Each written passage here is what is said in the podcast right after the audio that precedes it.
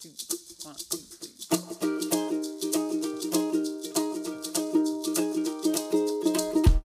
Hello. Ziyang here. Thank you for joining me as I attempt to find my place in a world where nothing is funny and everyone is offended.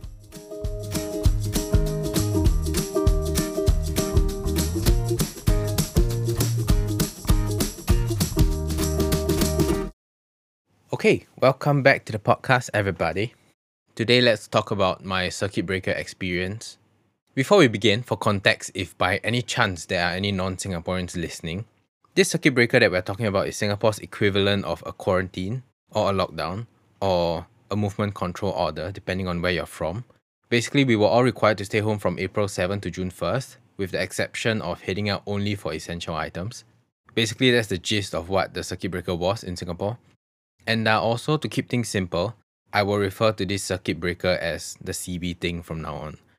So, when COVID 19 first broke out, a lot of crazy events here in Singapore and globally took us all by surprise.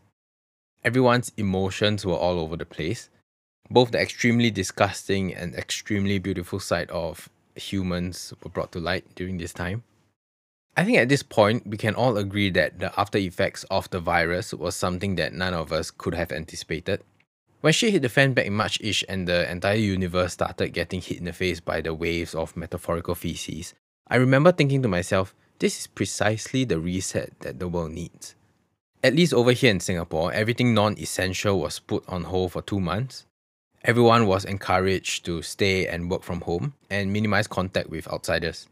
The air quality improved because we don't have a clusterfuck of cars getting into town every morning for work, and we also don't have parents rushing to drop their kids off for school at Bukit Timah at 7 o'clock in the morning.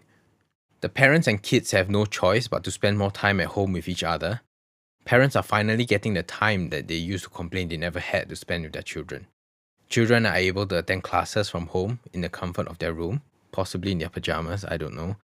And most working adults no longer have to squeeze in the trains and buses early in the morning with like a million other strangers, you know, smelling their sweat just to get their ass to work. You just wake up, brush your teeth, turn on your laptop, and then they're at work already. It's like everyone is living their dream, but in a real life nightmare. And when the circuit breaker was first announced here in Singapore, many of our people spared no effort in demonstrating the first class etiquette of our fine country. Most of us began bulk purchasing pretty much anything that we could get our hands on. You know, everything from canned food to sanitary pads, toilet paper were all swept off the supermarket shelves. Personally, I only got to see the aftermath of the supermarket raid from everybody's uh, Facebook posts. Some people have taken to converting their bomb shelters at home into a mini mart with everything that they have bought.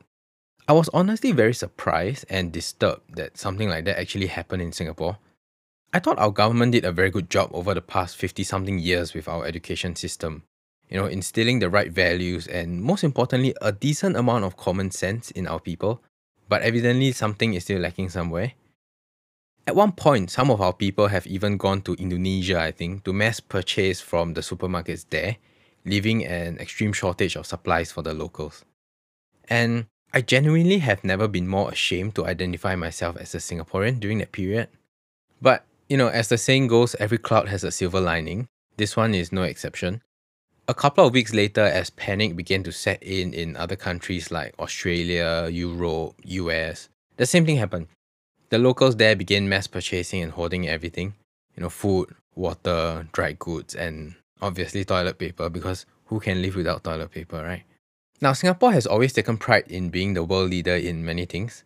In 2018, we were the world's most expensive city to live in for five consecutive years. In 2019, we were the seventh most costly location in Asia and the 13th most expensive city in the world for expats. At one point, I think we were also among the top producers of solid waste internationally. This time, amidst this global pandemic, I think we can safely say that we are among the first barbarians to hoard toilet paper for no logical reason. Singapore one. America has been a fun country to watch as well. You know, there's information everywhere on the interwebs that you can read up on. I won't go into too much details. I never read too much into what went on, and I don't like to speak about things I don't know, which is kind of ironic considering I talk so much about myself. But anyway, I've heard people say that if you put together video clips of the news coverage in the US for the past couple of months, you get some sort of a reality TV like show, but done with a very limited budget, a very angry cast, and a sloppy production. Okay, enough about the world. Now back to me because that's what I came here for, right? Uh, this CB thing was an eye opener for me because I experienced all sorts of emotions at different points during this entire stay home season. When the CB thing was first implemented, I had mixed feelings. I remember the same week the announcements were made, I was let go from my part time jobs, so that meant that my income was affected. Gone, rather, my income was gone. And that left me feeling rather lost. But I also felt very thankful because I could take this opportunity to dive into my personal work. You know, I could work on projects that I've had to put on hold, and I could also learn some new skills that I've always been wanting to pick up but couldn't because not enough time. The first three weeks were very awesome. I remember helping my mom set up a computer for her to work from home. I got my study materials in order. I would wake up early, go for a stroll, have breakfast, and then start work. During that first three weeks, I was very consistent, and then I got stuck. I started getting very, very restless at home. You know, I'll have trouble sitting down for a decent amount of time to be productive. And I felt very anxious and very useless, and I hated that I wasn't doing as much as I wanted to. I began shaming myself, not like in public, but like in my own head. I was in a very dark place mentally, I think, for about a week, and I really let myself go during that time. I ate like shit, I slept in late, I didn't exercise. I got fat lah, basically. Then I started doing yoga. Nothing too fancy, just very short 10 to 20 minute sessions in the morning once I'm up. Uh, we'll talk about the yoga stuff another day. Long story short, it helped me gain some clarity and inner peace. And and yes, the sight of an obese person struggling to maintain balance is very amusing. I also started picking up some DIY skills. You know, I did some sewing and repaired a tear in my camera bag. I learned to solder and to make my own bungee cords and just to repair like random stuff lying around the house. But the most therapeutic thing I did was get all my equipment organized. I took a couple of days off here and there to sort out my camera and audio gear, and all my miscellaneous grip equipment all into separate bags. I also labeled everything as neatly as I could and compartmentalized everything so that they'll be easier to find when I'm on set and when I'm filming my own personal work. In the past, when I have to shoot something, be it for a client or for myself, my equipment would be all in different bags. And by the time I had everything set up the way I needed it to be, I'll be giddy from like bending down and standing up so many times because everything was all in different bags and I had to like go and dig through and find. I also managed to pack my drawers and throw out some stuff that I've never used for the past few years. I thanked them like Marie Kondo suggested, and I just threw them out when my mother was unaware. I've also been hanging out with the cell group my friend invited me to be a part of. They have been extremely nice and welcoming and very accepting of the monster that I am. There's no salesman pitch to, you know, quote unquote save me like all the other MLM cell group meetings that my other friends have brought me to, my ex friends. We did this bless a friend thing, which was very, very nice, and I honestly enjoyed it more than I thought I would. Basically, it's like Secret Santa. You know, names were drawn at random, and then we would do what we could to bless that friend. We would either get them something that they wanted, or perhaps just buy them a nice meal, send with delivery, or just prayers for the friend. I specifically requested no gifts or material things, you know, just prayers for good health and to not die. But my secret friend was very nice, and she actually got me a sandwich and soup from Cedele. And I was very thankful because number one, it's a very nice surprise, and number two, it's something that I wouldn't have done for myself. Uh, you know, on my end, in between my poor financial decisions and unemployment, I was in the best shape financially, but I decided to scrap whatever remaining assets I had to pay it forward. I also got my blessee some food. And on the same week that McDonald's resumed operations, you know, with Singaporeans being Singaporeans, the Mac system was having difficulty accepting my neighbor's order. So, being the saint that I am, I went to the drive through to pick up a meal for my neighbor and it felt very nice to just do something simple that can make somebody's day better, you know? I didn't know I had a capacity in me for kindness. I've gotten more patient with delivery services. You know, food delivery riders, for one, are being sandwiched between the restaurants and customers, and I feel very sorry for them because because if the restaurant fucks up the order or delays the food, then the riders get fucked by the customer if the customer is not nice. And in the midst of trying to rush and pick up more orders to put food on the table for their own family, Sometimes the riders might spill some of the drinks or the food. And then again, if the customer is not nice, then they get complaint. So my heart goes out to all the delivery people. Thank you for doing your best to bring convenience to lazy anuses like me. Parcel deliveries during this time have also slowed down a lot. Um, I don't bitch about it or start drafting my complaint email if my parcel is a day late. I remember this one time I was receiving a parcel from Amazon. Typically, the delivery person will just press the doorbell, leave the parcel at my shoe rack, and then say bye bye. And this practice has become even more common once COVID 19 became the in thing and social distancing became the norm. So I was genuinely confused at first when this delivery man asked for my name, and then he confirmed my name with his system, and then he checked my address, and then confirmed the address on his system, and then he signed on on my behalf properly, you know, letter for letter, before handing the entire parcel to me. He probably took 20 times longer than the usual deliveries by double and triple checking everything. This delivery guy confirming my order was like my grandmother trying to learn WhatsApp. The only difference is that he actually managed to confirm my order. But anyway, in most circumstances, I would have been very annoyed. But I remember standing there that day, you know, smiling to myself and admiring this guy in a non gay, out of respect kind of way, because it's very obvious that it's his first few times doing this. He probably took this job out of desperation or necessity to feed his family and to put food on the table. And he didn't seem frustrated or angry, and he actually put in the effort to do his new job well. And I admire that. In that moment, I was reminded once again of how blessed I was, or spoiled, lah, depending on how you see it.